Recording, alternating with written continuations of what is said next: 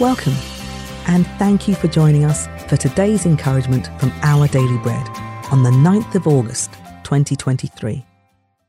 The Bible reading for today is from Matthew chapter 12, verses 9 to 14.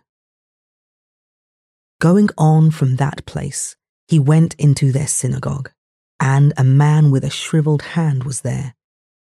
Looking for a reason to bring charges against Jesus, they asked him, Is it lawful to heal on the Sabbath?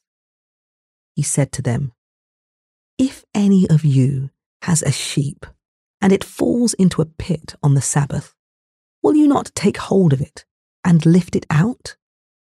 How much more valuable is a person than a sheep? Therefore, it is lawful to do good on the Sabbath. Then he said to the man, Stretch out your hand. So he stretched it out, and it was completely restored, just as sound as the other. But the Pharisees went out and plotted how they might kill Jesus.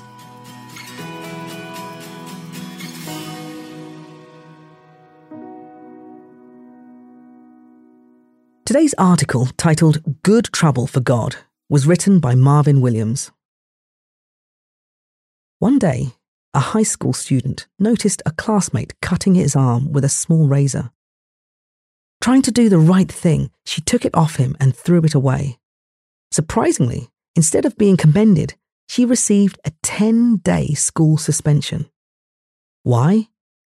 She briefly had the razor in her possession something not allowed at school.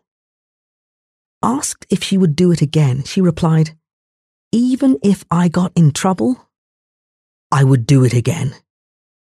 Just as this girl's act of trying to do good got her into trouble, although her suspension was later reversed, Jesus' act of kingdom intervention got him into good trouble with religious leaders. The Pharisees interpreted Jesus' healing a man with a deformed hand as a violation of their rules. Christ told them, if God's people were allowed to care for animals in dire situations on the Sabbath, how much more valuable is a person than a sheep? Because he's the Lord of the Sabbath, Jesus could regulate what is and isn't permitted on it. Knowing that it would offend the religious leaders, he restored the man's hand to wholeness anyway. Sometimes believers in Christ can get into good trouble, doing what honors him, but what might not make certain people happy as they help others in need. When we do, as God guides us, we imitate Jesus and reveal that people are more important than rules and rituals.